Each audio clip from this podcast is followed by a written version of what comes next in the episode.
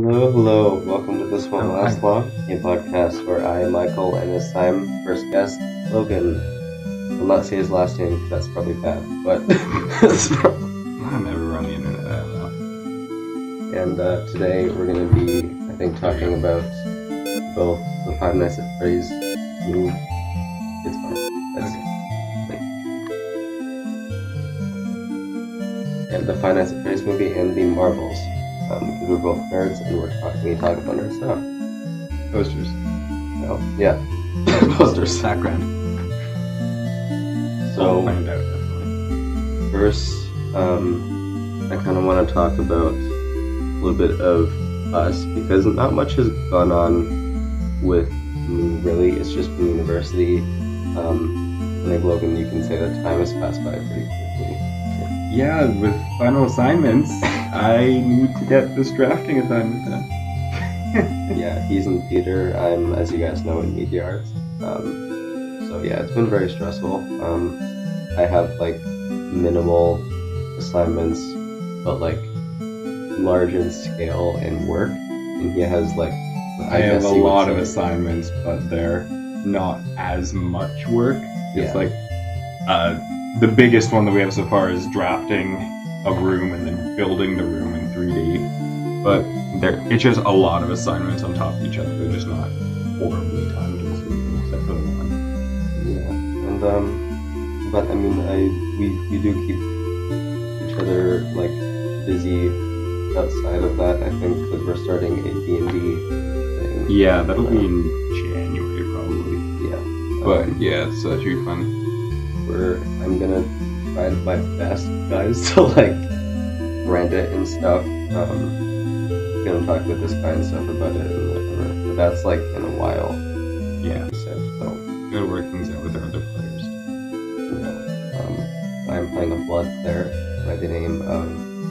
Um, I like to think of like Travis Antlicus, um, because it's like the the death god that um that my character's like worshiping is Amentus, and it's like a lot of death imagery in like movies and TV. Is um like not not moose, uh, deer and stuff like that, not like skinwalkers and things. So yeah. Um, and obviously he's DMing, not obviously, but yeah, first time ever DMing, so it'll be set in the world of Exandria. yeah, for critical role. Can we say that? Yeah, we're not. We, it, we won't. It's not. We're not doing it. Yeah, Yet, so yeah, you can say that. Yeah, it'll be um, it'll be set in the world of Critical Role, just because I'm a massive Critical Role fan, and just as my first time DMing, as well as with school, it'll be easier to do a pre world, a world that I know really well, that I can just set people into, and then go over with it. So. and also for DMing, you're very. I I never hear the word, but like pedantic. What what does that mean? Oh, pe- pedantic? That's basically like being obsessed with the tiny details of something. Like, um, I guess particular is another word for it. yeah, like in the show, I'm actually the into all the pedantry, but like the big thing of the question about Scott Pilgrim, the statement was that Ramona works for Amazon.com when she actually works for Amazon.ca. That's pedantry right there. yeah. Um, yeah, that's kind of honestly. I I know that um, in the other episodes that this section has kind of gone on a little bit more. I'm gonna in the future. I'm gonna try to not do that as much.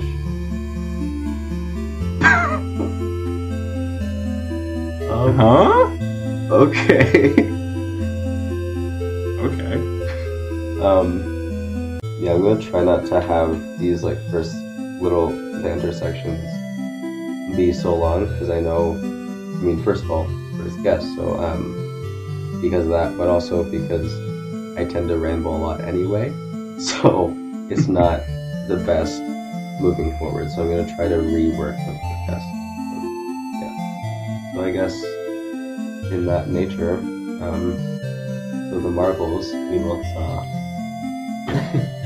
um, so I mean, I really liked it, and I know you did. I, I really liked it. Well, uh, I definitely, it wasn't obviously like top tier no. Marvel that's ever come, but it's not nowhere near the bottom of things. I really enjoyed it and had a lot of fun with the movie, which like I know it was obviously to be really only, and there it was a good movie, but it was just a lot of fun. Anyways, it was, and especially Iman Vellani, she was excellent as Miss Marvel. Yeah, I mean, I and I really liked the Miss Marvel show, despite like, I did too. yeah, I never, I never listened to the like reviews of things or just any pre, like, I guess, like precog, like the preconceived notions. I think Precog. precog. what the fuck am I saying? Minority Report. um, I never listened to the preconceived notions of like other people and stuff. Uh, anyway, but I just with this with Miss Marvel, was getting all this undeserved hate, um, especially from like the so-called fans of Marvel who um, I are very sexist and stuff. I do think Miss Marvel could have benefited from a longer season. Yeah. I do feel like, um, since they did devote a lot of episodes to just building up like her background, as well as like having an entire episode pretty much dedicated to the villain, it would have benefited from a longer season, similar to like WandaVision or She-Hulk, or like getting into the future with Daredevil Born Again. I, I think a lot of shows would benefit from the longer seasons because like the six episode format it works with the loki in that like it, it's comparing the two loki was created as its own self-contained story so they knew they had six episodes well six or 12 episodes to tell the full story but with miss marvel they created it for two things a to introduce the character and build up and try and tell her own story while also setting up the marvels Yeah. so i think it suffered from having a shorter season while also having more to do in setting up an entirely other movie and. And also with Loki, it felt like you've seen Umbrella Academy as well. It felt like First two seasons, yeah. Yeah, it felt like because with Umbrella Academy they had this thing to do each time, and with Loki it's pretty Mhm. much the same. Um, And Loki terms- turns out to be one of the best things the MCU Yeah. ever created. like, yeah, I, I don't think I've like. There's not a lot in the MCU I genuinely like dislike. I find a lot of things. I find a lot of good things in a lot of them. Like coming as a comics fan, uh, comics fan primarily, it's. I always think the comics are better. Like many book fans, always think the books are better, which is for the most part true. But like I always try to find the good things in movies, but there is just recently there's been something that don't like like I as you know, I had didn't even finish Secret Invasion. I, I didn't- couldn't finish Secret Invasion. Well, I finished it. I just because me and my sister are very much like we kind of find the fun in making fun of it and stuff like that. So we kind of, as the show went on, and the well, as the show worsened, Hmm. as it continued, it just we did not like it.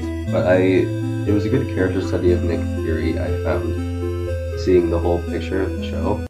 Um, but like, you don't and that's where titles come in and people don't often talk about titles like and how important they are but they Yeah, are Secret Invasion. when you're when you're naming something after one of the biggest events of the past 20 years in comics. Of in comics that had a vast build up to it. And then it has nothing to do with the comic series whatsoever. Like the the director himself of the show said that like it says based on the Marvel comics yet he himself said he didn't even read Secret Invasion. So like are you to do without it's also it's also a thing the MCU suffers from because they didn't have the rights to all the characters when they started it there's a lot of events they've had to do that didn't have a lot of the characters. Like, uh, Civil War had, what, 14 superheroes fighting against each other? When, like, that was a universe, or, like, worldwide thing. And, like, th- there was a lot of points that were central to the comics that they just couldn't do. Which I don't, I don't blame them for doing it like that because that's how they had to do it because of, of what they had to work with, and it still turned out to be a really good movie.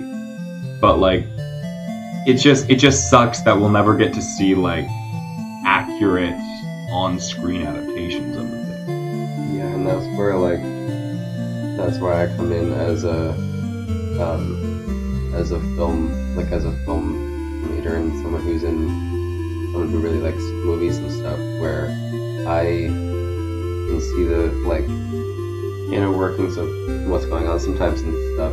Um, and I don't, I didn't read the comics as much as Logan, and I like, um, I love them. Uh, like obviously as a huge nerd, but I never, I, I don't, I don't have as much knowledge as him to compare it to, and I never like think about it when, I guess, I have some things that are way less like some fandoms that I'm in that are much more, I guess, compact. Um, for example, Umbrella Academy. It's a weird case where I saw the show, and then in my high school library, the graphic novels by Gerard Way. I read those, and those were way better.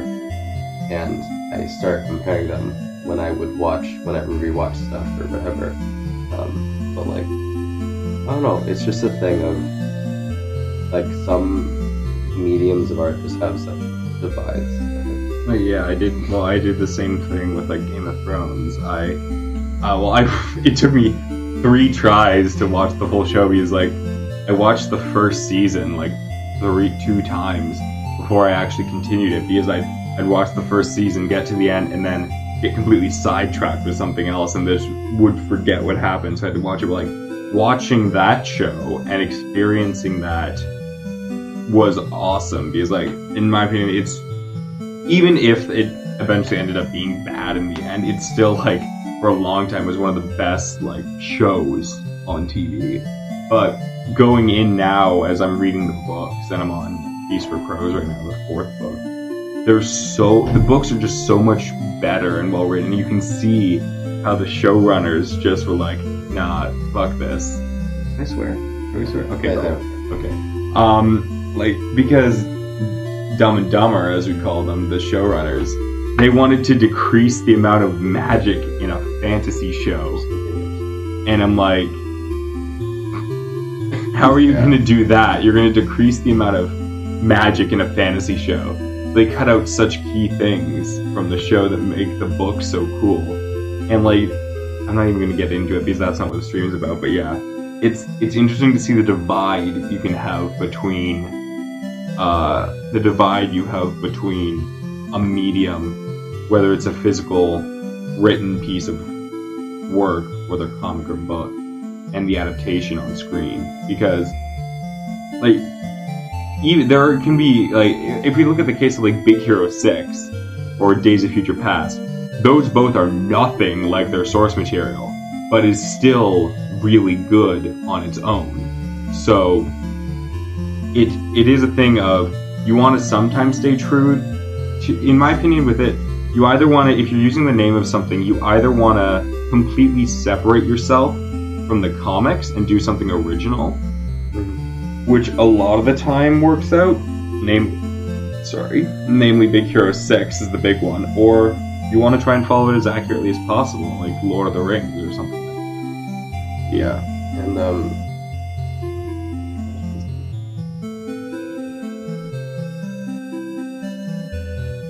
um, and like with yeah, with the the Marvels, um, like I'm sure, I'm sure ninety percent of that stuff wasn't accurate. Like, oh yeah like Well, like the the relation, it's it's.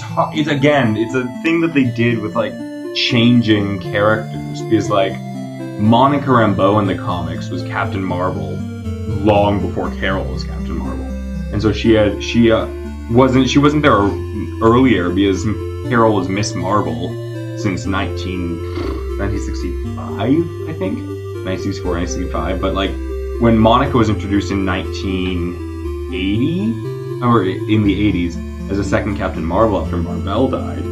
Um, it was like a this was the 80s and they were taking one of the biggest heroes of the of the Silver Age of Marvel and turning it into a black woman leading and who eventually became the leader of the Avengers not long after that. Like it was a big character like that, but like the Marvels itself isn't really based on anything though, other than the character, like the characters themselves. It's like Monica as Photon and Carol as, as Captain Marvel and Kamala as Miss Marvel. Like Dar-Benn, um, Dar-Benn actually funnily enough, was fairly accurate to the comics.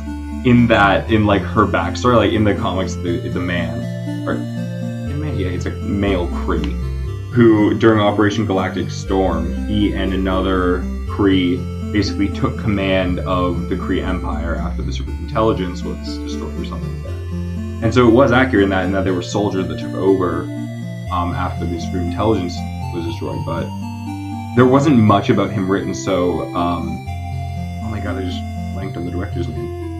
Nia DaCosta. Yeah. Nia DaCosta.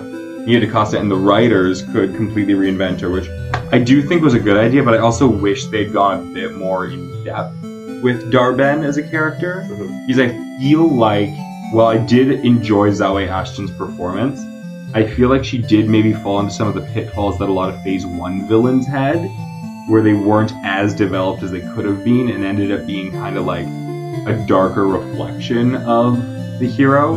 Like even phase two. yeah, Phase 2 is like, if we look at like Malekith or even Aldrich Killian, even though I, I like Iron Man 3, I didn't used to, like, those villains, they ended up being not as well developed as, say, Thanos or Loki or uh, Wenwu and Shang-Chi.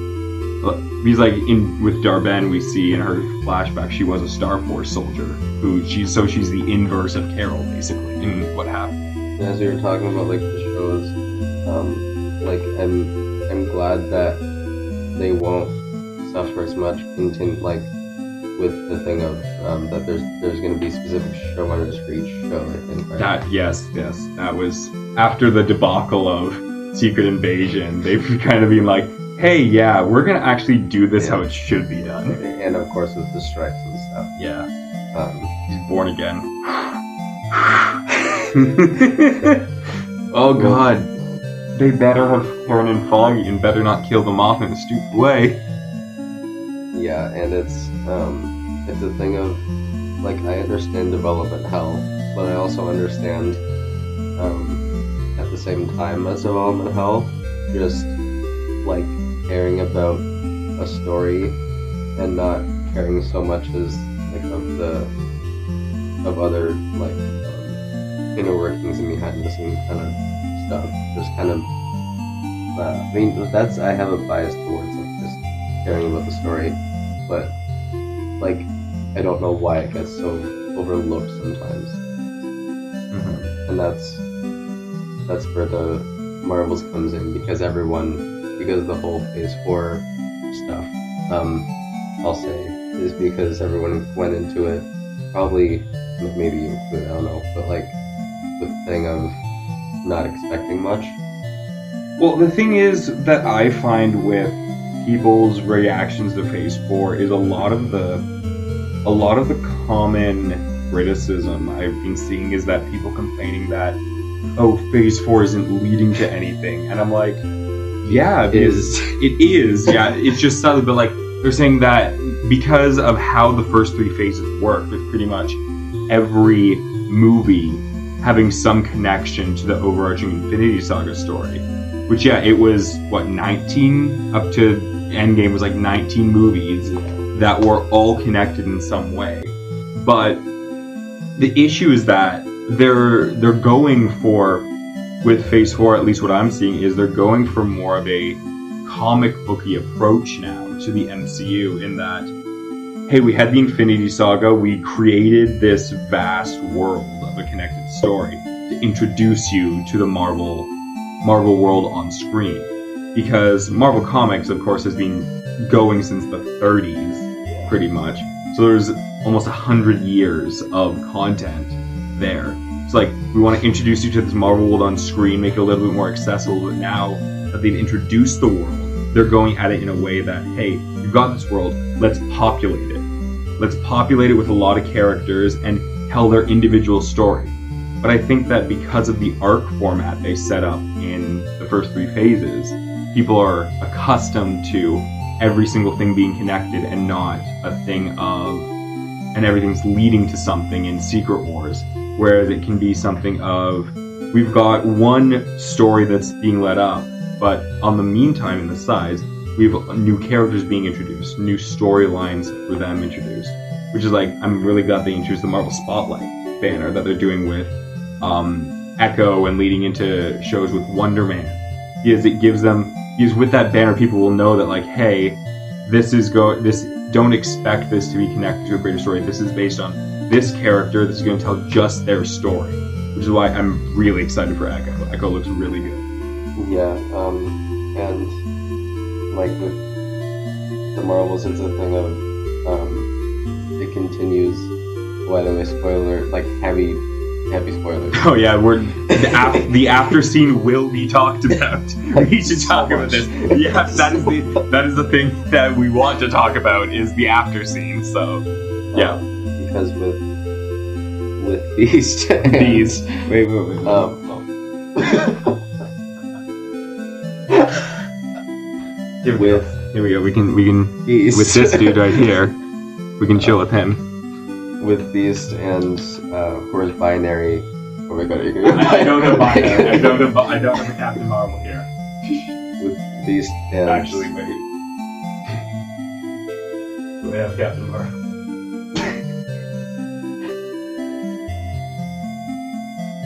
no, nothing with binary. Okay, back to this. with with Beast and Binary, it can it's a thing of it leads into a larger universe in a way of Or multiverse. yeah multiverse um, in a way of like it doesn't feel and I understand the multiverse fatigue thing because it, it is true um, like across Spider-Verse it very uniquely in a storytelling way of like that the multiverse is a coping mechanism and it's a it was a very interesting way to tell that story.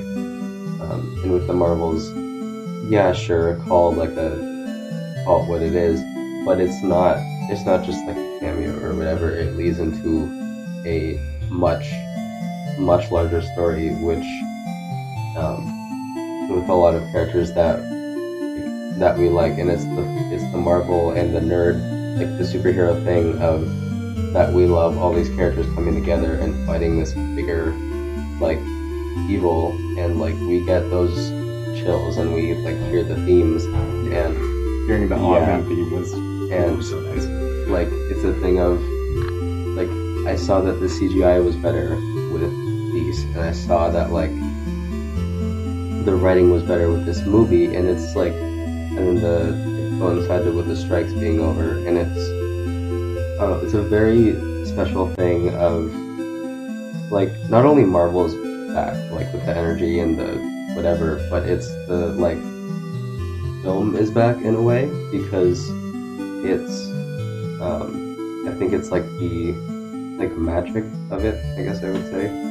Um, and people actually caring about what they do and stuff like that. So I, I think I really noticed that with this movie as well. hmm I, it definitely like, uh, especially now that the actors are of course allowed to talk about stuff. It's it's really nice to see like Brie and Teyonah and uh, Iman and Zawe like talk about how much they enjoyed making the movie because like you could tell on screen that if there's if there's one thing to say about the movie above all else is that the chemistry of the main three was insanely off the charts. Like I, I've seen people talk about this Is the scene after uh, Aladna. That's the planet's name, the singing planet, I think yeah. Something like- the the singing planet with uh, Park Seo Joon, who I hadn't seen anything of him before this movie, but he was he was really good.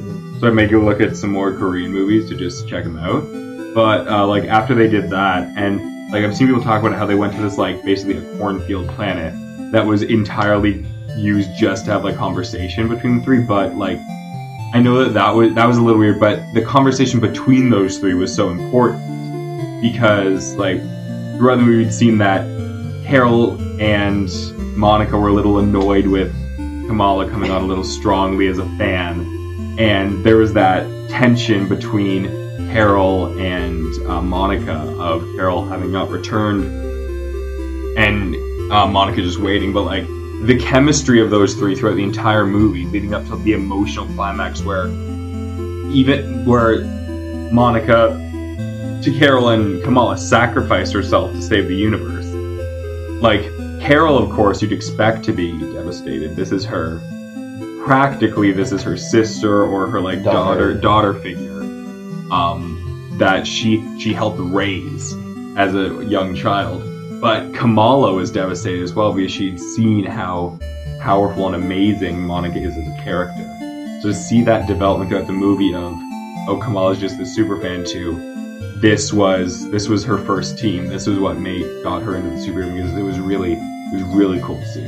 Yeah, and I um I really like the fact that you didn't need to see you should have seen WandaVision before, but you didn't need to because it was such a and sort of my fucking film whatever comes in, but the whole thing of that it wasn't just about like a superhero thing, but it was a relatable thing of this person comes back into your life and you don't like like you see them as the same person that you knew, but then um, and it's especially apparent with like siblings. I relate to it very heavily, but it's a the thing of um, like seeing how far they've grown and um, and like it's a very relatable thing of seeing that person, seeing how far they've come, and it's um, and then uh, by proxy, that family is just blood, and that's a very I'm a sucker for that kind of stuff as well. So um, I love that, and then like with Monica and her mom, uh, Maria, who um, from WandaVision we saw um, whatever, passed away with cancer. Um, I guess you saw this movie too. But um, Just a stick in here is I literally it just came to me is that's how um, Marvel dies in the comic. oh, is yeah that was the big thing is the first marvel graphic novel they released in i want to say or it was early 1980s or late 1970s but it was it was marvel graphic novel number one and it was the death of captain marvel. And it was basically the entire point of it was how tragic the death was that this is not how superheroes should die. Superheroes should go out saving the world they should go out fighting these powerful robots, monsters, villains, that thing. But it was cancer that got Marvel. It was it was basically like I forget the exact cause, but he I think it was something to do in the Kree home world or something where he was saving the planet and he went to like irradiate something with a lot of radiation. And it caused him to get cancer. And so the entire comic is about him reconciling with that fact and talking with all these other heroes until they have until he does die and they have his funeral that this is not how heroes should go. I, I forget the exact line, but I think it's something that Wolverine I think it's something that Wolverine says um, about it. But yeah, it's like this is not how heroes should go. This and it was, has a g- great like the Marvel graphic novels from the ni- from the 20th century are great. Uh, God loves man kills, New Mutants, that stuff. But like that, I, it just connected that that's could maybe mean an adaptation of that saying how Maria in pretty much every other universe we've seen is a superhero, and in this universe is a superhero to both Carol and Monica, and yet it is cancer that she beat once, but it came back again, and that's what finally did her in, which is which is a sad parallel. Yeah, it's such an amazing thing because I um, think it's such a good in real life connection because of um, the fact that like if the multiverse is whatever like uh, like real or whatever like here in real life but you can say whatever you want about that but the, the real thing is like people who eat that stuff people who die that way. Um, I mean, my man, so like my dad's grandma, um, had cancer. Like I have cancer in my family. So My nana just died this year from cancer, so yeah, so I, so it's a very real thing to us. Um, and I never knew mine. Um, like I guess you did. oh yeah. but um, it's a thing of like that is really a like heroic thing, and it's a very real thing of like you don't have to yeah, be fighting robots or whatever, um, to be superhero to people. It's like a thing of just that inspiration and like the daughter and that's and her daughter and her sister. So uh, Monica and Carol seeing her like just smile and um, pass, knowing that like her strength was instilled in her sister and her daughter. It was a very powerful thing, and like, and then to go back on that parallel stuff that Logan was talking about, it's like she says that to Carol, and that's like early on in the movie, I think midway, whatever. Midway, yeah. Um, and then like towards the end, it's a really when you know it's a good movie, it's when the meaning of that parallel doesn't need to actually be said with words. It's because when Monica is like hovering above, like as photon, and higher, further, faster doesn't need to be said. Um, and we know that's because Maria is saying it in Monica's head, and that's a very, it's a very powerful moment. That's probably my favorite moment in the movie. Um, and yeah, that was very good writing. Oh, that one bad. Flerkens. Flerkens. Flerkens.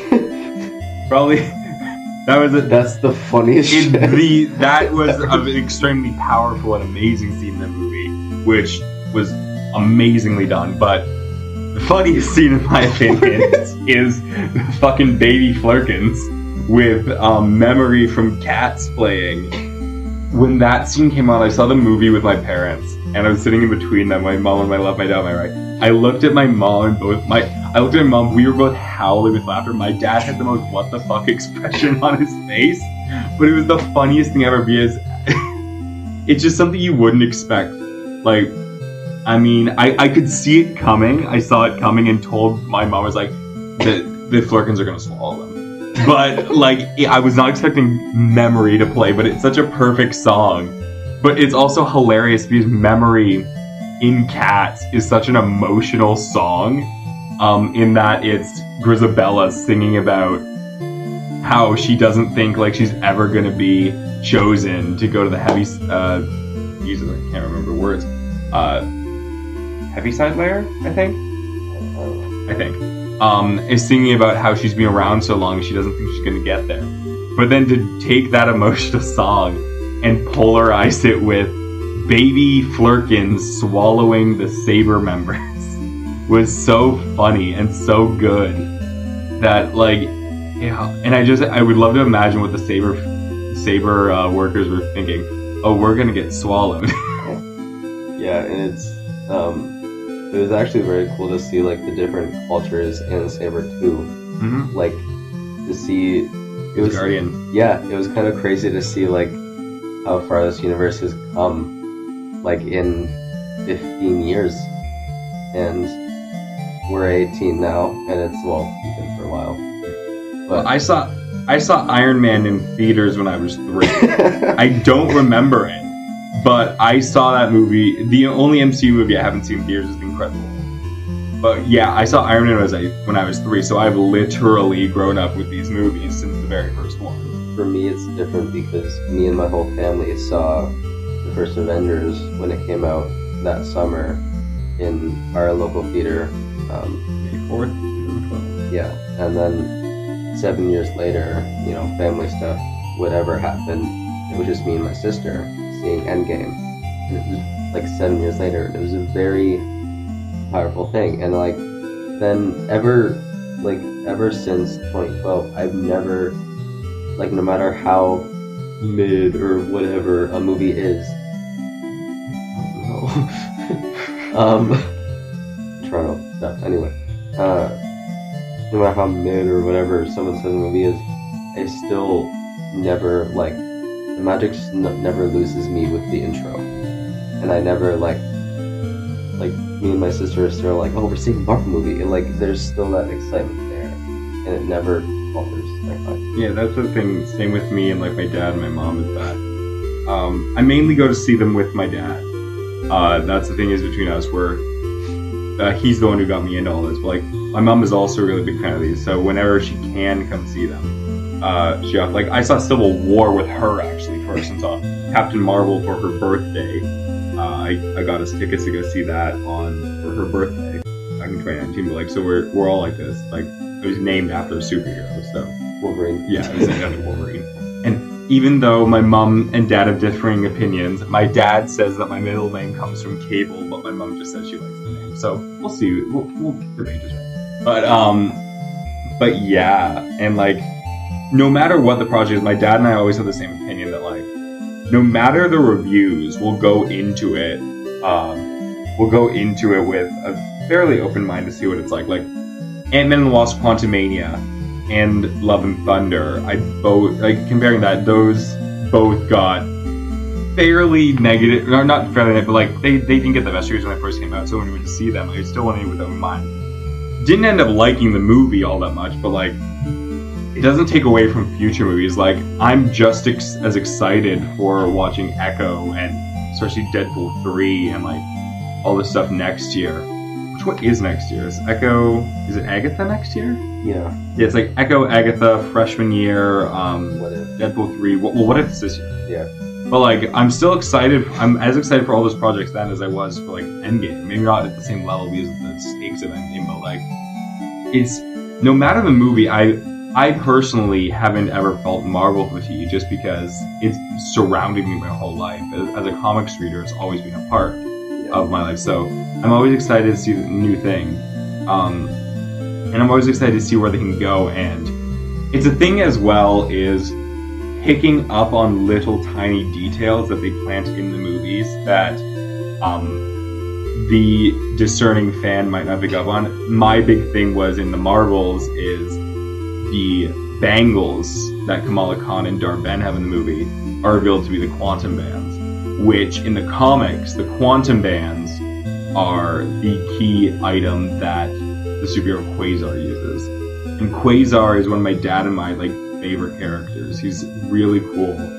And or actually I should they are really cool depending on which version of the character is, which technically Quasar's already appeared in the MCU in Guardians Three, I don't know, But um it's really interesting to see the things like that. I I don't know if they'll go the same way. It would be cool to see Quasar come in with the quantum bands, as we saw that Kamala doesn't need the bangle to use her powers. It just awoke them. So hopefully we can see that. But yeah, Yeah. Like- the mutant gene. yeah, the the bangles awoke the mutant gene, which I'm not gonna get into that. How I, I'm not how my feelings on that, but yeah, like it's never I've never not really been excited for any new Marvel thing because it's like I it's just it's cool to see these superheroes that come from the artwork on pages created by Stan and Jack and Steve and everyone else that worked on to see them come to life on screen, which is and it's been a long time coming is why Fantastic Four has so much behind it. Especially with hopefully Pedro can do the movie because I think he'd be a great Mr. Fantastic. Yes. Um, yeah, if people didn't know who could possibly be watching this, that Pedro Pascal is being tapped to play Mr. Fantastic. If his schedules for Gladiator 2 and Last, of Us season season 2 allow him. So hopefully, but yeah, like Fantastic Four is Marvel's first family. And we haven't really had an amazing movie from them ever. We, had amazing like the first The first Fantastic say- Four was good. uh, the first 45 minutes I would say 2015 one felt very Fantastic Four. It, it did. and then it Yeah, like, well, that's the thing is, I still believe, like, the Fantastic Four cast from 2015 could have been a really good casting. Like, Michael B. Jordan as Mr. as Mr. as Johnny Storm, Human Torch, was really good casting. But it's just that it suffered from bad writing, so much studio interference that it just ended up being shit. And like, I still, I go back and watch the 2005 and 2007 Fantastic Four movies, and I still have a lot of fun with those, and they're really good to watch. they're really campy, but they're really good. Yeah, they're really campy. Um, but I'm I'm really excited to see, and I just hope that Doctor Doom is not the goddamn villain. Because I love Doom, but we need more Fantastic Four villains. It's like it's like the thing of Batman and Joker. Mm-hmm. Um, X Men and Magneto. Yeah.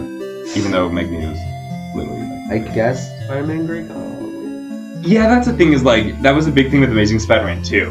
with what happened is that they had Electro as the main villain, and then it was like, oh, we're doing Green Goblin again, and not even that. We're doing the night Gwen Stacy died, and it's like you're you're. cr- I could have seen that being the finale to the tril- trilogy. Yeah. Like if they got a third movie for Amazing Spider-Man, I think it would have been better to do Night Gwen Stacy died in the third one. And see a post credit scene of like MJ or something. Well, yeah, like Shailene Woodley Mhm. was cast as MJ in Amazing Spider-Man 2, but she had all her scenes cut. Like it would have been it would have been interesting to have like Electro villains. We have Lizard in the first movie, Electro in the second, and in the third one, say we have Green Goblin, but we also have we because you know Sinister Six was supposed to be a separate movie. Yeah, it would have been Venom as well, maybe. Well, yeah, there was there was it was basically the plan was to be there's going to be Amazing Spider-Man, Amazing Spider-Man two, Amazing Spider-Man three, a Sinister Six movie, and there was going to be a Venom. Venom was going to get introduced as well. They were basically gonna do the Venom verse, but with Andrew, and then the, the whole thing got kind of scrapped. Well, yeah, it was, and there was there's been um I don't know how true they are, but there was like leaked emails about possible castings about um the webverse, which Tom Hardy apparently was supposed to play Sandman, which in a leaked email. I, I don't know how real it is, but yeah, and Alan Tudyk was supposed to play Carpenter, be great. But yeah, they were basically going to do the Sonyverse, but actually with Spider-Man. Yeah, which they, I don't know. I, I think I feel like they've lost a lot of fans at this point, but I feel like they could still, I'm here for Venom three. I'm here Yeah. for Venom three. they possibly still could put a little little spider in there, Mhm. and I'd be really happy. To... Let's make Madame Web the spider. Really? Well, they could. oh, How um, did we get here to this conversation? I don't even. we talked. This section was started by Flerkens. Yeah, um, but I really like The Marvels is what we're talking. Yeah, I mean the, the the humor was done really well in it, and I like like Thor: Love and Thunder, like Logan was talking about. I like I really I didn't obviously I didn't love the movie, really did, but I I did enjoy the humor going into it, like that first night, like theater experience, and it was it was funny and lighthearted, and yeah, it, and then obviously as time went on, after I saw that it wasn't what the story was. There was too much. They went overboard. I mean, it's literally gore. Like, Yeah, they when you're tackling both Gorr and the Jane Foster cancer story, you can have the lighthearted comedy because you always need that to balance out the drama, but we literally see Gorr the God Butcher kill one god on screen and one off screen. And like there's like no emotional weight really to um Jane. Like she it's obviously there as a part of her character and Val is pretty much the only person that knows. Like Thor doesn't know. Um but there's not a lot of emotional weight to it. Um it's emotional of course when she when she dies and goes to Valhalla. But like I feel like it would have been built up more if there was less comedy and more drama and attention to that. Because that was the thing I was most excited for when they announced that Jane Foster would be back, would be them tackling the cancer story because of how impactful it was. And it just felt like it didn't end up being as good as it could have been. yeah, like maybe they could have had a reverse of like Thor dying and like Jane being the main one and that being the emotion, and then Mhm. her dealing with the fact that she'll die soon, and that would be the whole thing. Like I think they're also gonna. I think she they might bring her back as Valkyrie, like as one of the Valkyries. Like she doesn't. She's in the comics right now, but I don't know. But the, with the yeah, with the Marvels, the the humor really allowed itself to like like for example, a great thing was Ms. Marvel seeing seeing her do the comic thing of using her scarf Yeah, that was Um, that was cool. because and then like on top of that seeing these like fucking music musical like soldiers just murder the Dar-Benn's like men and stuff. Which honestly, one of those underrated jokes in my opinion of the movie is um, is uh, Carol saying that her husband was bilingual, in that he could just speak normally. I think that's that was really well Very done. funny. I, ju- Um, I honestly, I just wish there was a bigger musical. That's just the, the theater kid. That's just me. you. um, but yeah, I I really liked the movie, and I think I think it has the the Marvel magic in a sense because I keep saying that, but I think the Marvel magic really means like just having a fun time, but also just really um, leading into why the characters exist in the first place, which goes back on Spider-Man, I think, really. I mean, maybe like there's like the first character when it applies to, but the like the thing of protecting those who can't protect themselves. Say yeah, like Fantastic Four was the first like modern Marvel thing, but they were mainly about Alice. well, uh, I'm Yeah. modern Marvel, but like Atlas Comics and Timely Comics was different because that was a different era of like storytelling. But with Fantastic Four, they were mainly based on like space exploration and defeating their villains for the purposes of the greater good of the world as well as science. But Spider-Man in 1962 was like the first one to be like, hey, we're gonna have an ordinary guy, uh, a teenager, which a leading teenage superhero was unheard of No, yeah. when Stan and Steve created him. That like, um, but have him just be this ordinary kid from Queens who wants to just be friendly neighborhood Spider-Man. It was it's like that. Yeah, and then with like with Kamala, like I people hate the Avengers game, I do but I like the main campaign really accentuated her, like really highlighted the meaning of her character in the sense of she didn't want these powers. Um, she didn't want the Terrigenesis to hit her, or I guess the X stuff to hit her, um, the X beam to, or whatever. But like, and she uh, used the powers anyway, and she used them for good in a world, I guess in her world, a world of corruption and just really shitty government people. Um, and she uses it despite that, and in spite of, like, one of my favorite panels of all time is when she first gets the powers and she first does the Indian thing. And then she says that, like, something along the lines of, like, she was chosen for this. Like, um, uh, like, this is why I'm doing this, something like that. Um, and with Captain Marvel, I'm sure it's the same in the comics of, like, they have this immense, like, power, and they have to protect those weaker. Yeah, And then they're with Monica as well. All of the Captain Marvels for the most part are like super powerful. Yeah, and yeah, it's just it was a really like cool thing. I mean, are we? I don't think there's anything else that. Really So speaking of the X gene, we should delve a little bit more into that after stage. Sure, yeah. That's my point.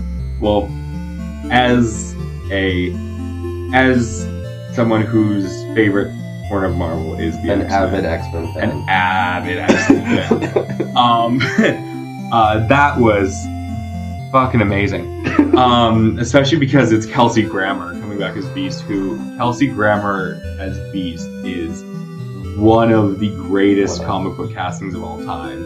It was. It's also a great thing always when the person cast as the character is a fan first.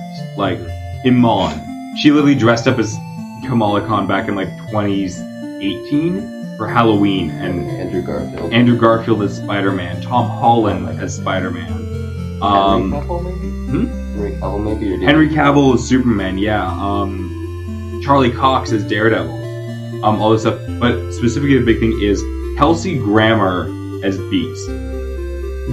Kelsey Grammer before X Men Last Stand 2006, he was always already a super famous actor, uh, especially like Cheers and Frasier and Simpsons. He was really popular. But Beast was the first role in 20 years he want he would audition for. Because for the past 20 years, he would just be given roles and he'd accept or deny them. But Beast was the first role in 20 years at that point that he actually went and auditioned for because he wanted to play the character so much. Is how much he loved it, and you can tell that in his performance in Last Stand. Is he is, in my opinion, one probably the highlight of the movie, the exception of like Wolverine, who he's always amazing, and Storm, he's really good, but like Beast is amazing in that movie, and seeing him come back, my dad and I loved it so much because the X Men movies are art. Like we're we're both big Marvel fans in general, and my dad loves Spider Man most of all. But the X Men, the X Men have always been a big thing for us, and that that's the thing we really love is collecting the X Men and reading the X Men, watching the shows, watching movies, all that stuff. And so seeing this character return that both of us love. Also, a big thing is that uh, Kelsey Grammer's Beast was one of the last times we saw a genuinely happy, good Beast who wanted the greater good, whereas Beast in the comics right now is a straight up villain. So it's it was nice to see that return to the Beast of the '90s that was in the animated shows. It was really nice to see that, and also just they were in the X basement. The, the, the X Men door was right there. The Ottman theme. He mentioned Charles, like, and hopefully the fact that Binary's there means that the Starjammers are in that universe, which is sick. Yeah, because like the it's one thing to see Beast, but like to mention the team be in the headquarters, like to set that up and to like yeah to, to jump off of like uh, his dad really loves Spider like that's me too. Like I love Spider-Man most of all, um, and I like ever since I st- like I like my dad would literally play the Tobey movies when I was like a toddler, and I would remember them like on the TV and stuff, and and like I saw amazing movies like in theaters. But anyway, like seeing with great power comes great responsibility.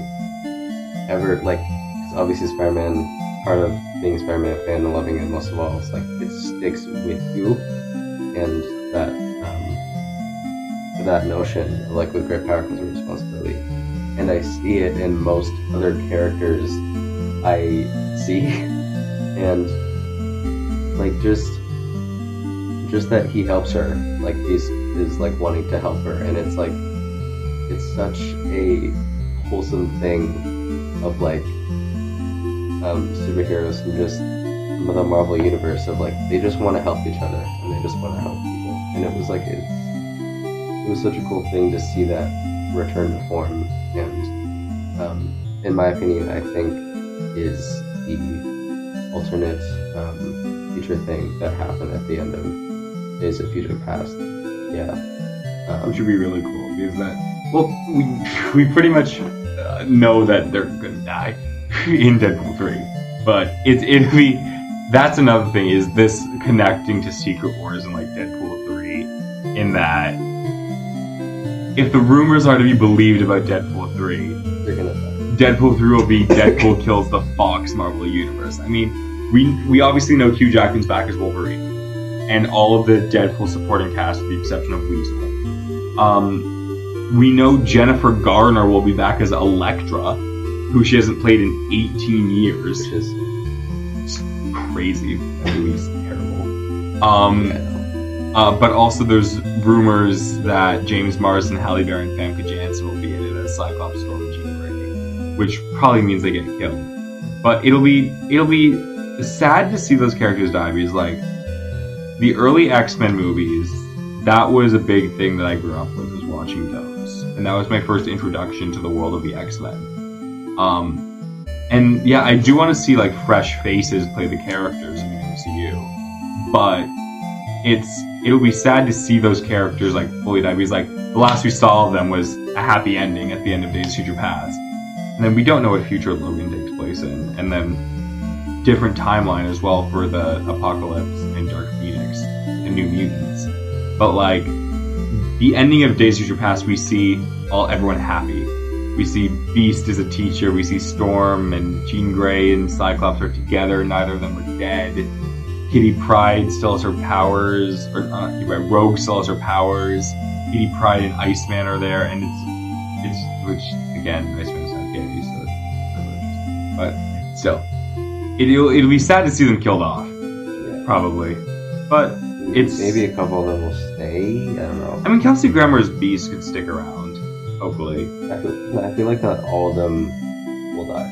Well, that's another problem. The thing with like casting characters for the MCU is the idea of age. Hmm. Like in the comics, these are it's ink on paper. These characters, you can do as many stories as you want for them with for however long you want to do it with them. You just say it takes place in a certain time, um, and they're always there. Like T'Challa is on the Avengers right now. He's always going to be there.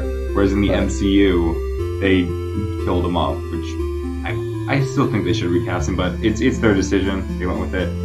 Um, but like that's the thing of like they retired Iron Man, Black Widow, Captain America, maybe Hawkeye, and like Hulk and Thor are the only two original Avengers that are pretty much still active. And like with Chris Hemsworth taking a break from acting for the, for a bit, there's also things like Tom Holland. Spider-Man started in the MCU at 16 years old in Civil War, and in the timeline he should be maybe 20 right now, but Tom Holland soon enough will be 30, and it's like a thing of these characters don't age with the actors that play them which is why like casting someone like Kelsey Grammer, who is in his 60s right now as Beast, to be in a long run for the MCU, you won't be able to do Beast forever. No. They'll have to recast. So that's another thing. Is like, I think my friend uh, friend brought up is Pedro Pascal getting cast in Mr. Fantastic. Mr.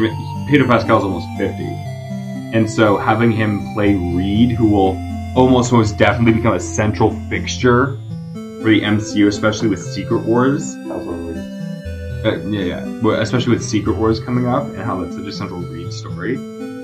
It's it's a thing of like these act these characters don't age with the actors, so you either have to eventually recast them or you have to get rid of them, which is it's always sad to see because eventually the movies will run out of characters, but the comics.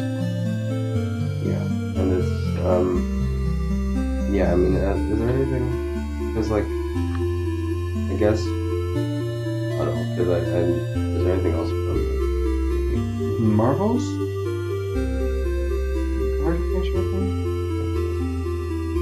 I just want to say that Kamala's family was really good in the movie too. They were really Yeah, good. they're really fun, Mhm. And I liked because that that was such a good thing in Ms. Marvel. Um, seeing that central story, the central family story, and um, our family has like it's been a mix of chosen and birth for me, like birth family and chosen family for me, and um, personally growing up, and like it's a thing of how how much that meant me, seeing like seeing the struggle, but also seeing that they um, like connect back to each other in the end, and it's it was a really cool thing to see that in the show. But then it's really it was really interesting to see how that continued in the Marvels.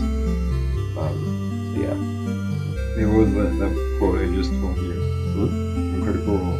Not all family is blood, much family is chosen. yes, get that I quote from Critical Role. which Has a lot to mean. Yeah. I think it's pretty much Yeah, that's everything for the Marvels. yeah. Yeah. So review, I would give it seven out of ten Flerken babies. yeah, I would agree. Like a little bit, a little bit more, like seven point five ish for me. But yeah, um, yeah, ink on ink on paper.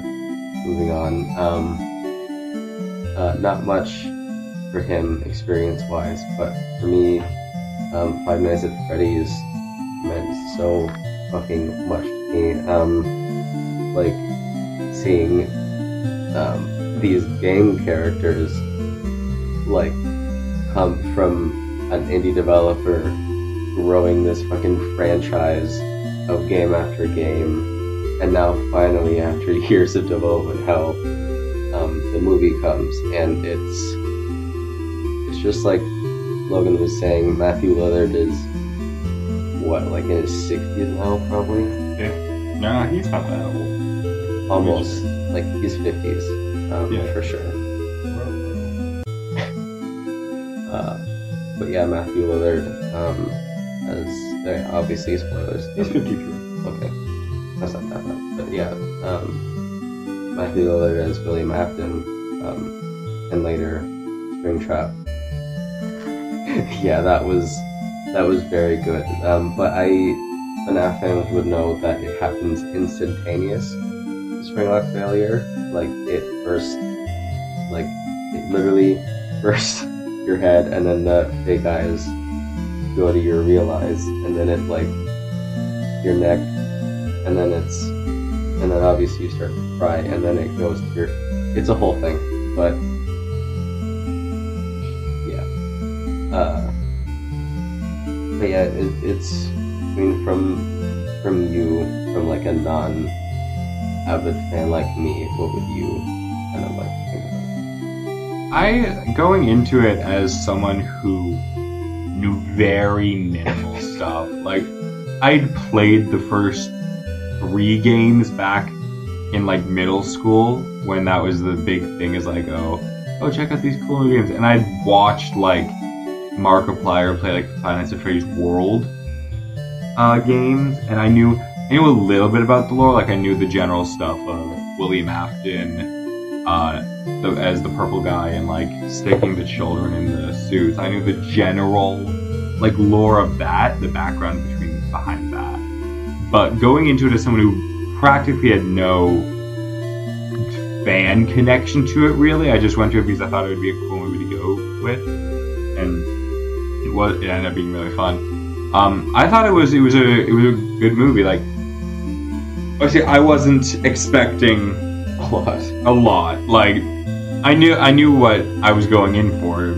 I knew the general plot of the game, so I knew what kind of expect. But still going into it, it, it was it was fun. I had a I there were laughs.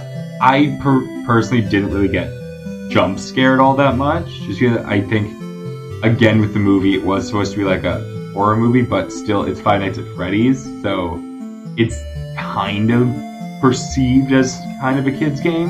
So I think they didn't want to make it as scary as it could have been. But I definitely do think that it was. People complain about it not being accurate to the lore. But when you look at the credits, Scott Cawthon was literally a writer on the movie. He had his, like Neil Gaiman in pretty much all his projects, had his hands inside it. So he controlled the decision. Like, you're you're arguing with the creator of the entire universe. Like, and he stated it's not meant to be in the same continuity as the games or the books, which is separate continuity, right? Yeah. And like, I thought it was it was a well-made movie that seemed to honor the games in a very well, good light. Obviously, it made a fuck ton of money. So I, I I quite enjoyed it as someone who really had no connection to it whatsoever. Yeah, and it's like a, it's a thing of, yeah. I mean, they couldn't. Some like not. I, I want to say fake fans. I hate using that word, but some, lack of better word, fake fans thought it would be like the VHS tapes, which are actually horrifying, and it's like, it, you've seen them, right? Like some of them. No. I think I'm showing like edits and stuff. Anyway, um, made the VHS tapes, which show like the inner like mental torture of William and like the children, um, which wasn't gonna be this movie at all because the thing with um, adapting this to a movie, which I talk this I talk about this stuff a lot in my writing for games class, but like I like filmmaking versus gaming, and it's a thing of um, with gaming, you want the player to be like scared at every which way you turn, in the nature of the game and just like how it runs. With the movie, um, it's with movies in general, it's a thing of like emotion, um, and following the emotion all the way through.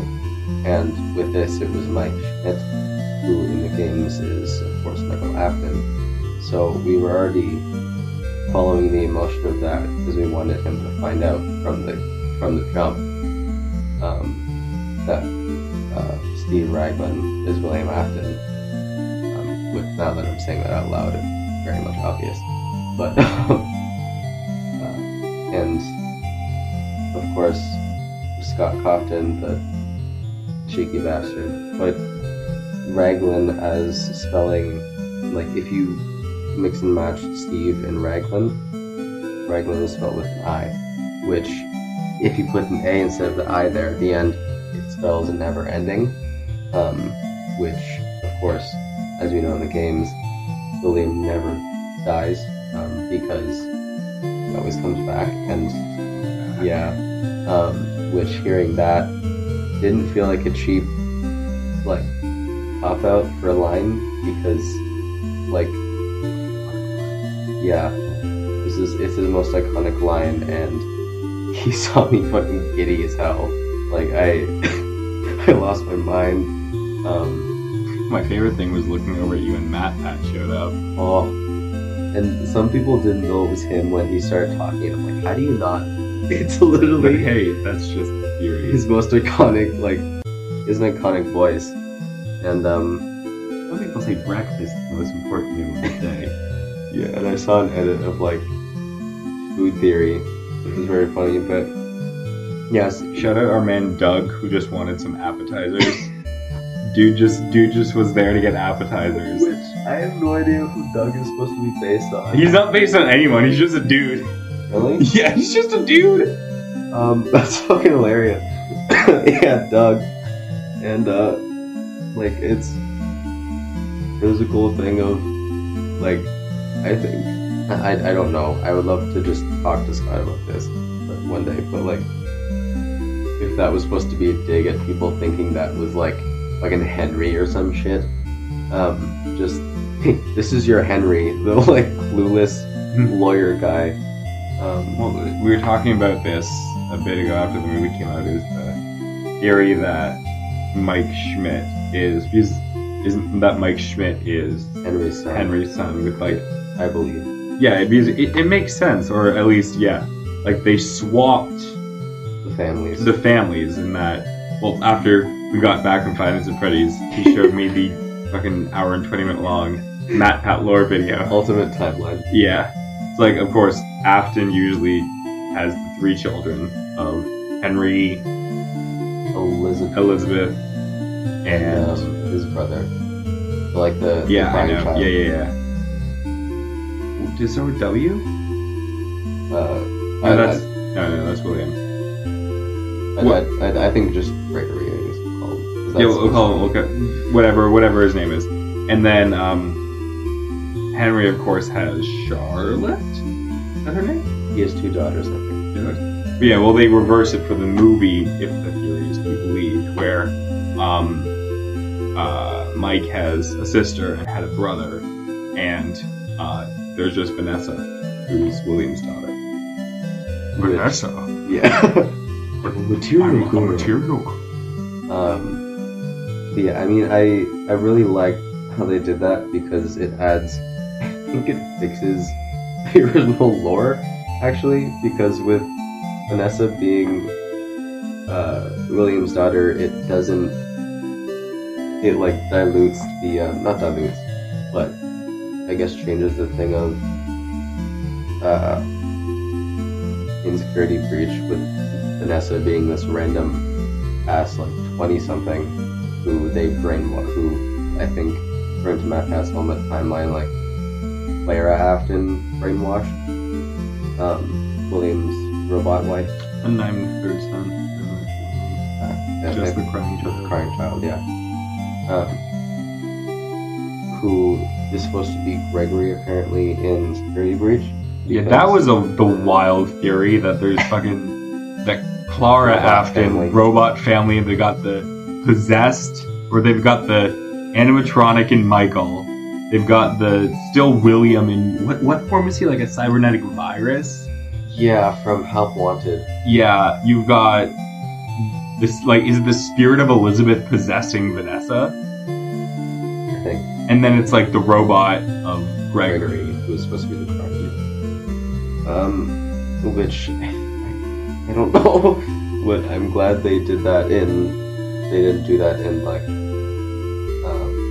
the movie, which also in the games takes a while, so they wouldn't have. Anyway, but yeah, with um, with the family in the movie, it was a very interesting thing of um, seeing how William like had manipulation through just one person and how strong that was.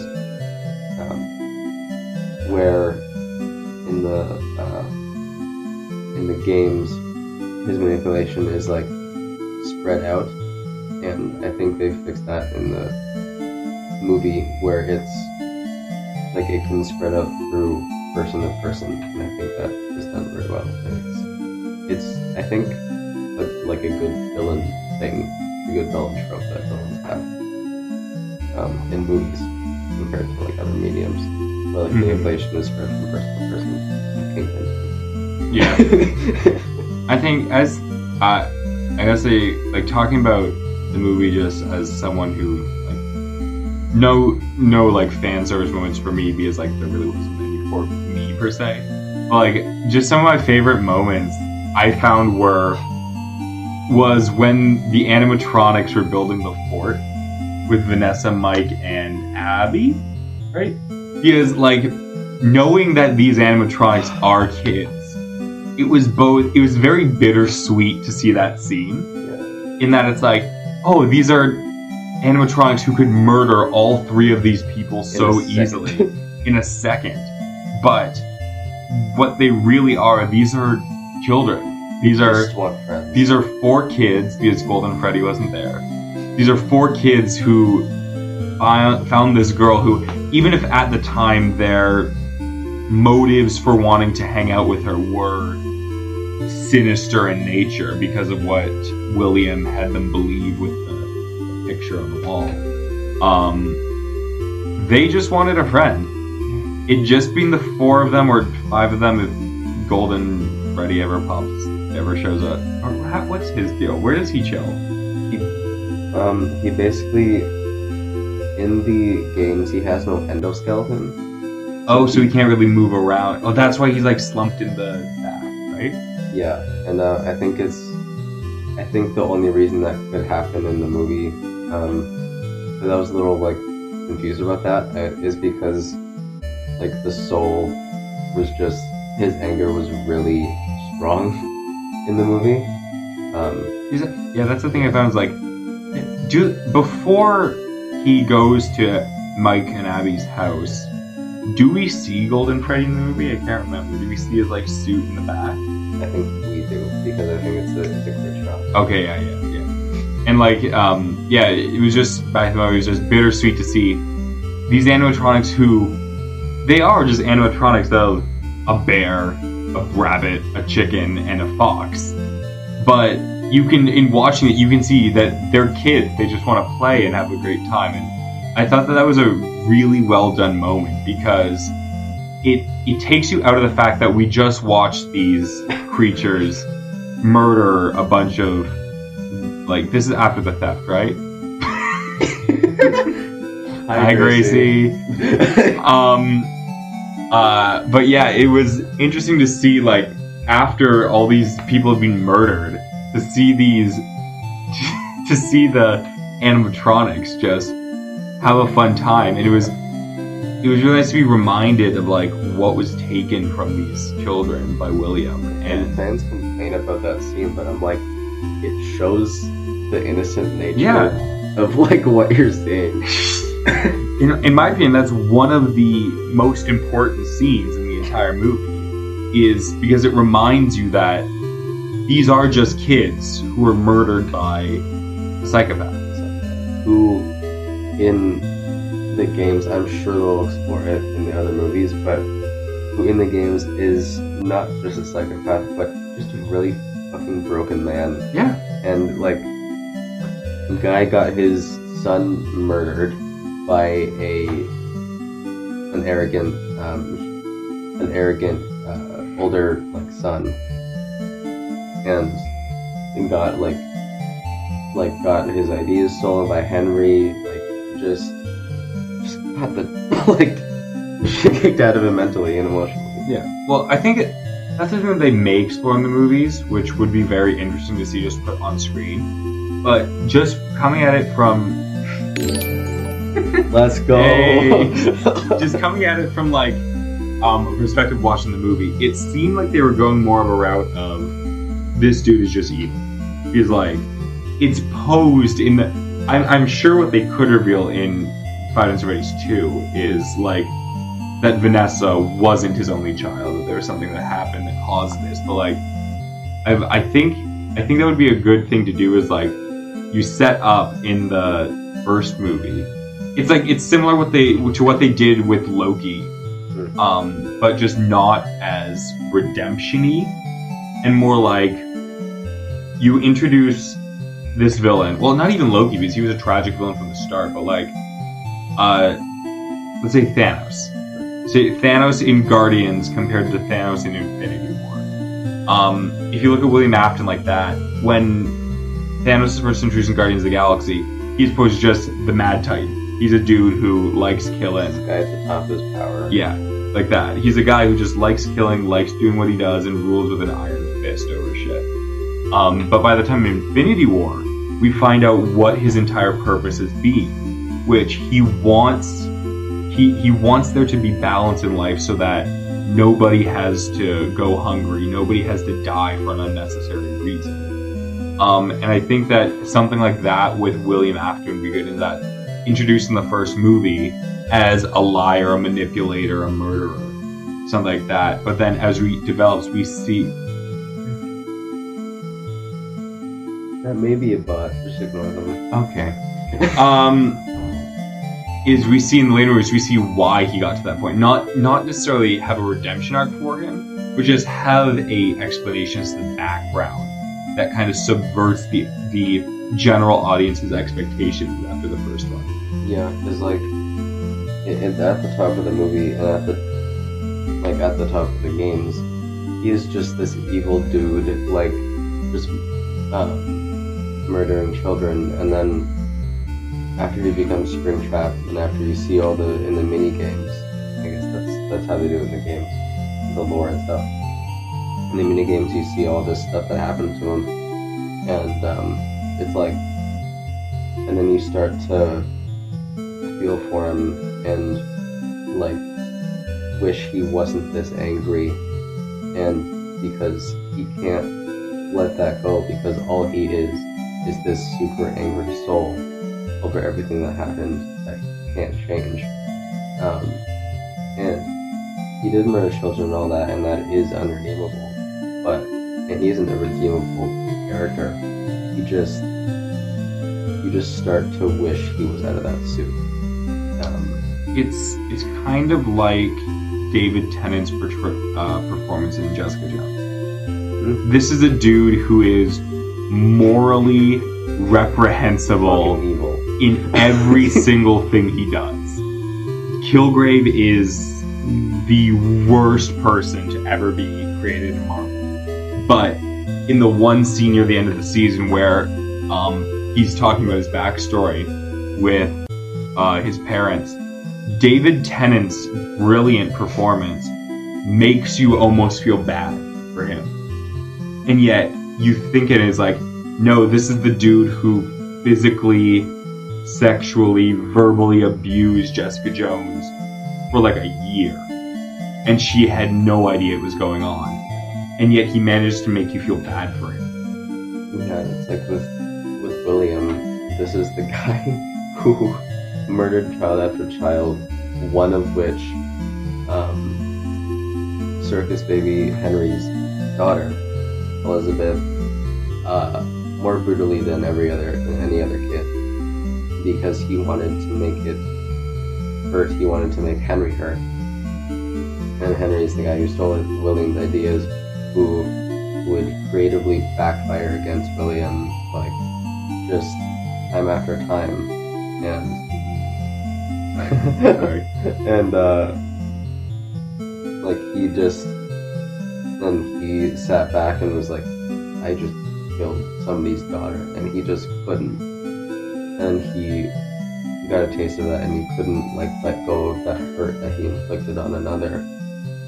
And he just kept hurting Henry, and by proxy, by these other kids, and um, by tanking the business. And it was such a, it's such a satisfying like villain thing to see that same man like burn in his own creation in the same building that he wanted to bring down. Um, and to see that they're doing the same thing in the movie was a very cool thing to see that how um, how he went out, how he's still angry, um, and how is Golden Freddy the same, which is different in the in the games. It's like Isn't Freddy a girl in the Yeah. games? Yeah. it's Charlotte. Yeah. Well, it's it's like almost the way you like described William there. It's like, um, the quote of "You became the very thing you swore to destroy." The Star Wars quote. He sought out to basically get revenge on Henry because it. Correct me if I'm wrong. He partially blamed Henry's suit design for the death of his son. Right? Yes.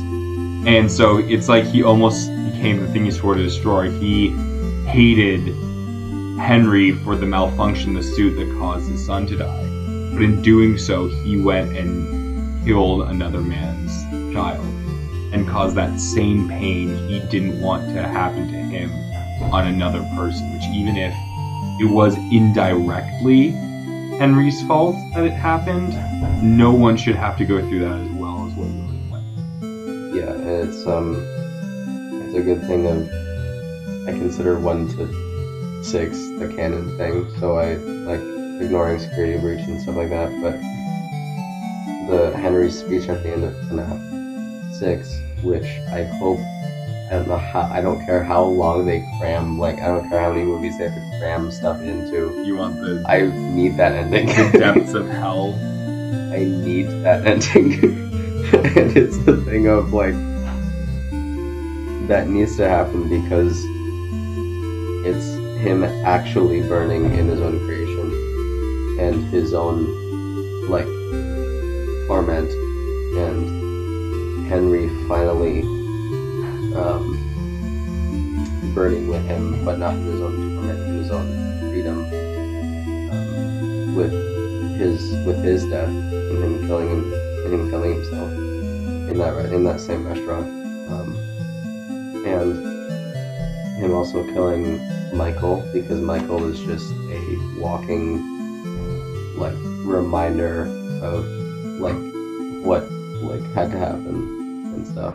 Um, and just he's a walking like he's a walking corpse and he can't all he want all he has is pain just like his father and he can't let go of that either. And then I, and then I was saying that all that burns down same building, and yeah, it's, it's. I really hope because Henry is like he is my father. It's pretty. It's the same guy in the TV, like who looks just like the guy in the flashback. It's it's it's all but confirmed. It's all but said in words at this point by the creator. Like it would be at it would be honestly if they w- didn't do that, it would it would be a vast like betrayal to be because it would be the perfect thing that either they would have they would if they didn't go with that Mike as Henry's son, um, they do something of they have to introduce Henry in a completely separate way and make it a good grade. But like, it makes perfect sense that he would be because like, why would William target that family and kidnap? Why would he be confused about Schmidt? Yes. Why would yeah? Why would he kidnap the one child of this random family? And when seeing the name Schmidt, I mean, you don't have to have Henry's last name be Emily, have it be Henry Schmidt or something, or just have like An He- alias. For, an alien. He changed his name to Schmidt to escape from uh, William, but William found that out. It's like, how do you explain William's reaction to the last name Schmidt? Outside of oh, I realize this is the brother of the kid I kidnapped. But even then, like you wouldn't have that same reaction of not only that, but also his reaction of going over to the coffee cup to the coffee station to like hide his reaction from it. Yeah, and it's it's a it was a very good thing of seeing that that name gave him so much anger because he after he was which was unfortunate for me because I really liked the phone guy. R.I.P. yeah, rest in peace. Um, because that's actually supposed to be Scott. It would have been a cool cameo actually to see Scott Cawthon, but Speaking of cameos, Markiplier. yeah, he was supposed to be the security guard in the beginning, which Kind of, would that have been like the security guard from FNAF 2? Is that what they were supposed to be a reference to? Maybe. Um, but yeah, I I don't Jeremy, I wouldn't have liked that because I wouldn't have want to see my wanted to see my boy die. But I in FNAF 2, I would really like to see him be either the phone guy or um, yeah, like a security guard, the security guard. Um, Just have just just have him be another waiter at Sparky's and just build up the YouTube the YouTube crew at Sparky's. Well, I mean, like Sparky. the employees of the month thing was all um like YouTubers, right? and then they left before they could die. yeah. and went to Sparky's. That's oh my god. But yeah, New headcanon, that's where all the That's where all they went. go. Um, but yeah, with what was I? Yeah, with the phone guy, and then he just he sits there and just like patiently waits for, and he expects Mike to die that first night, and then he doesn't. Um, To be real honest with you, Mike, your options are severely limited. I, I just like how he says that line. Yeah. And he like he has such a he's playful before that, but then after he knows that he's Henry's kid, he's Henry's son, he has this serious like anger to him and like force of like I need him to be gone. Um because I guess he already thinks that Henry's dead.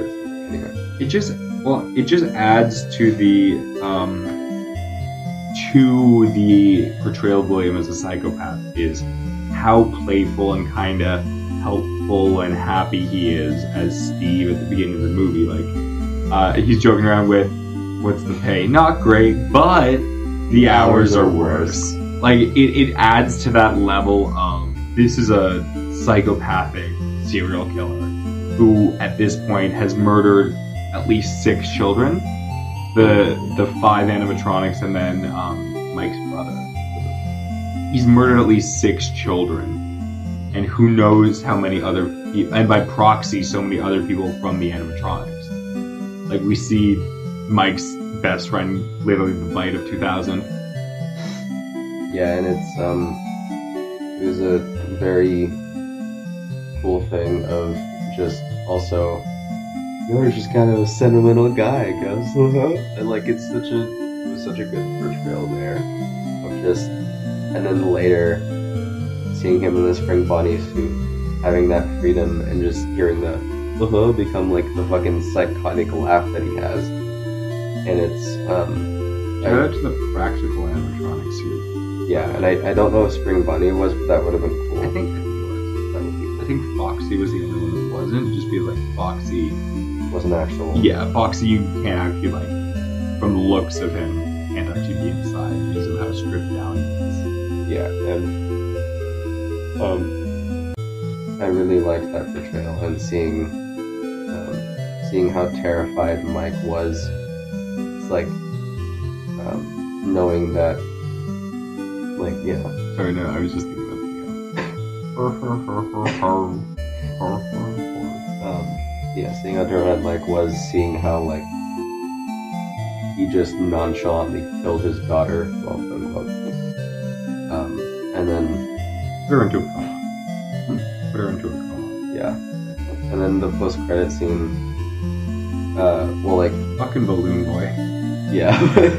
Seeing Cory was great. I really, I grew up with Cory and stuff, and that was awesome. I would have liked to see Um, I'm well, Jacksepticeye wouldn't make sense, but um, with the voice at the end, people are saying I think it's Henry because in the games, as we know, as we fans know, Henry would communicate in these very cryptic phone messages, these very cryptic mini games, um, and ways of communication, and it could be him. It could be Mike's brother, Garrett. Um, Oh, you're back. oh, hi, Kirsten. Hello. Hello there. and yeah, Mike's brother Garrett was very uh, like like it was a central figure, and yeah, obviously William wouldn't, wouldn't be mad at a like fucking five year old uh, kid. He would be mad at the father, and I know. I just really like that story, and I maybe I hope that the next one could be sister location because the way that they could do sister location, since he's not Michael's father, is it couldn't, it wouldn't be that horrific anymore. It would be kind of a bittersweet thing of seeing, like seeing his his father from Henry's past work and trying to find him and seeing this like these past designs, seeing that Henry just wanted to um, provide entertainment, and um, he was the pawn of this psychopath um, and this egomaniac, and it would be a very good twist of the original game. And I think instead of this just a madhouse, it would be like a just a house of just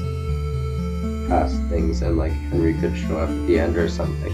Is like the thing he said the whole time. That was going to be my next question. Was where would you want to see? What do you want to? What would you want to see happen in The next uh, in the is either that or he goes to the next location, which has Mangle and all the different places, which would just kind of be the same movie.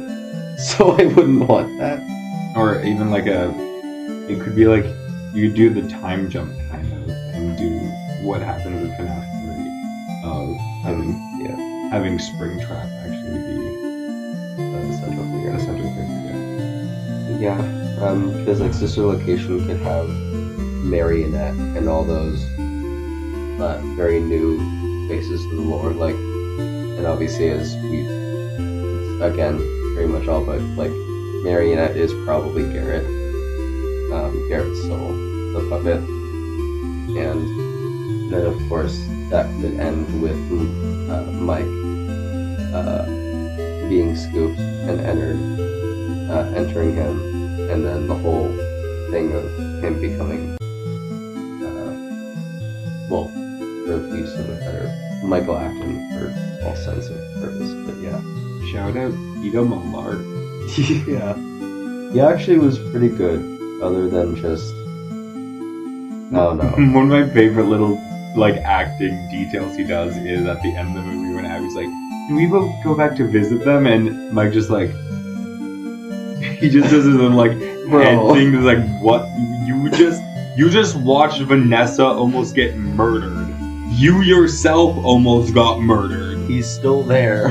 Yeah, he William is still there in that back room. You want to go back there, like, bitch."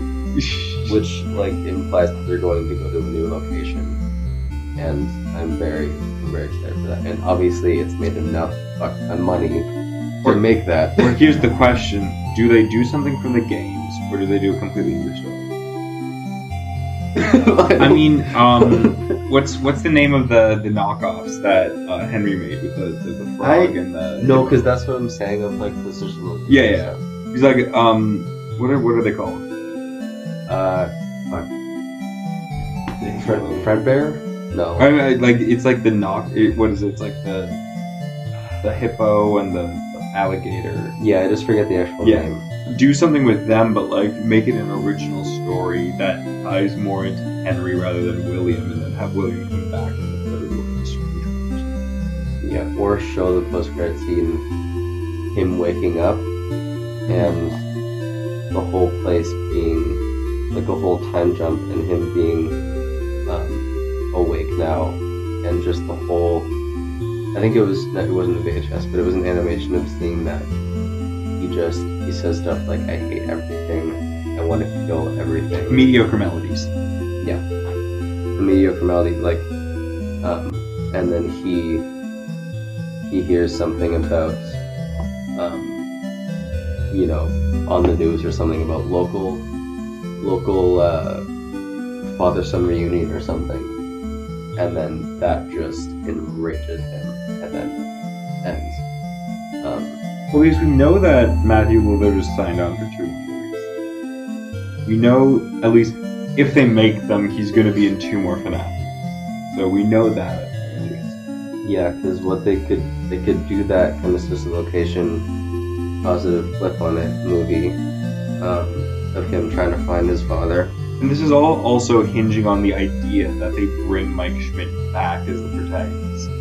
Or if they go in it. Well, I mean, I guess they kind of have to resolve what's going on with Vanessa and see if she wakes up and stuff. So they might have to bring back. But, like, that's it's all hinging on the idea that he's brought back. But if, it, if they do kind of a thing where Matthew Lillard is the only central cast figure, like, kind of have movies that are in the same series but are like kind of their own thing with only one connecting point. Or it could have like um or that next movie could be an interconnected thing of Vanessa doing the actual evil location and seeing what her father has done and tried to do like in the basement in the um with the tongue like assistance and It was. William Afton in the basement with the animatronics. That we include. um, and then, of course, the other side of that with Mike trying to find his father Henry and being this positive, like, gleeful little look at childhood. Um, and then the third could be, um, I guess, much more of a time jump. And, like, it starts with the whole Michael trying to burn down the restaurant in FNAF 3 Michael, don't leave me. Michael, you dick. and then uh, he fails in the third game, as we know, and then it leads into FNAF 6. Um, and of course, 4 and like the other in betweens don't really matter, wouldn't really matter in terms of a movie universe. You can't really do the nightmare. And then the other one is like, I forget what the other one Uh, the fifth one? Or, yes, there's location. Yes, sister location. which is the second movie. But yeah, it could the opening could be like a FNAF 3 thing of showing him failing to burn down the restaurant. And then the other move the whole thing like skips with a time jump. And then it shows FNAF 6 where they're all led into this maze by Henry and that whole thing. And it could be a thing there and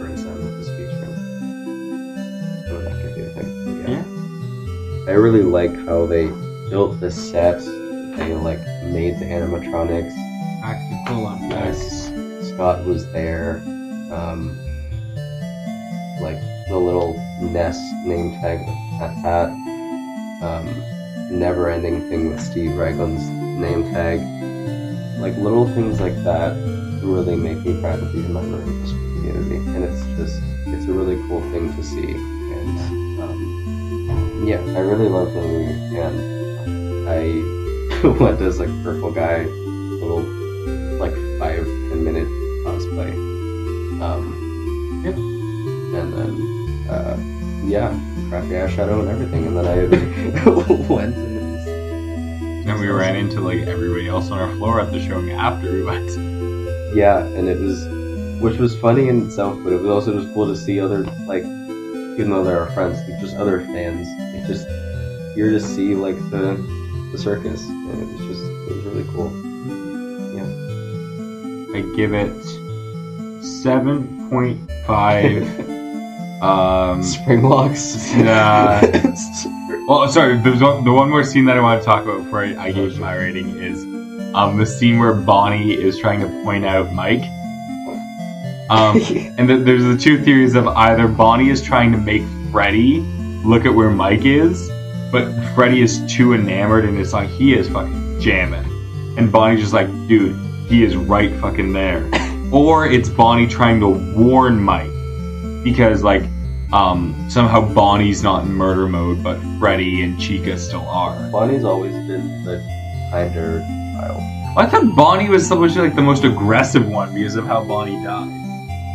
No, because then Bonnie, um, in the games, you kind of see how um, it, it's expanded in the VHS stuff and like the interviews and whatever, the animations, but it's it's how she she sees the he was a torch- he.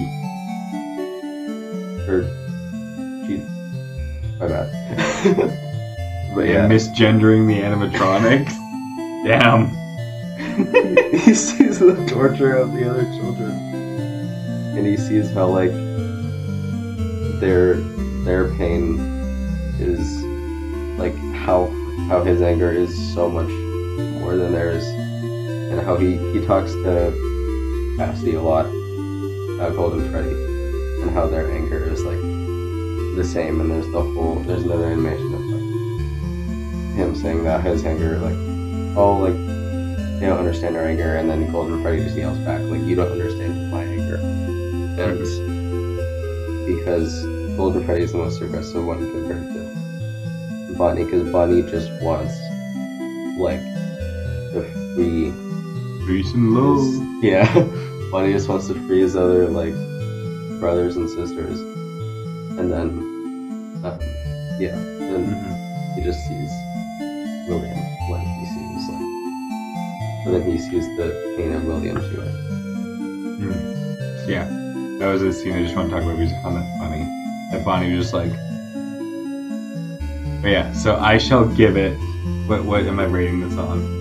Um, I'm gonna give it seven and a half best friends bitten in half out of ten. Yeah, I, I, I would give it like fucking like nine out of ten, just because some of the uh, our friend Eden would even I think I told you, but she would she was saying that the CGI looked a little weird on the cut on Carl cupcake The cupcake's name is Carl. because it's a thing in um the games because it's supposed to like because Carl is who Also, is the theory that the cupcake is the dog? Is that ever being confirmed, or is that just still a theory? I think that's, that's just a theory. I think that's just a theory. Okay. Um, but yeah, because because Carl's literally the name of In the game, Okay. so it gets I think I think it's it's weird nowadays that CGI is still a little janky on things like the Marvels. It wasn't always perfect. Beast looked good, but there were some angles where he was a little he was a little janky. But like it it's just a, a thing of like pay VFX workers more, pay them better, treat them better. hopefully.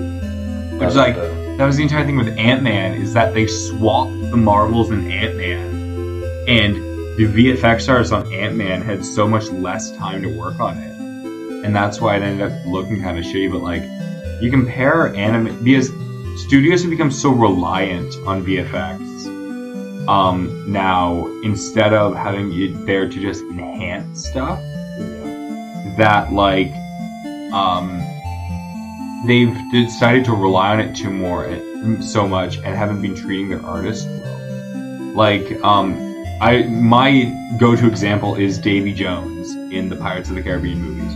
That was 2006.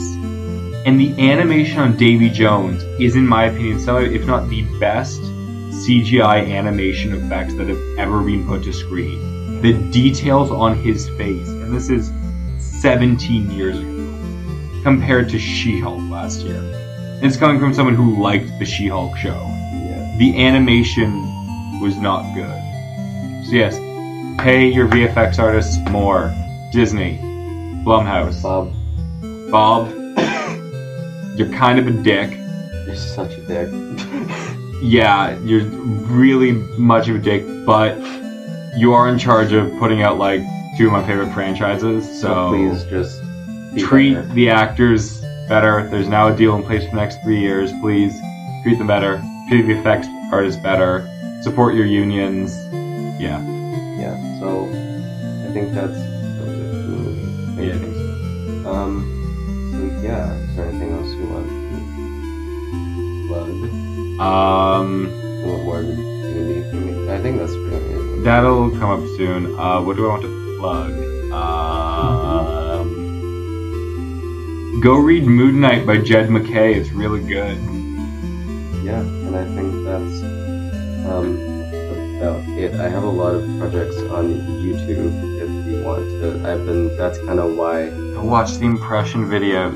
No, don't do that. Um, watch my recent short films. All those. I mean one. Yeah. Um, which I submitted that one to the. Uh, I think film showcase of Ontario something. The last appearance of my favorite hat. I'll get I'll get a new one. Rest in peace, Detective Campus. Yeah, I, I left my hat in an Uber. Um, but yeah, I that's kind of what I've been doing for the last month and a bit. That's why I haven't been doing these. Also because our schedules haven't intertwined. Um, but yeah, that about wraps up.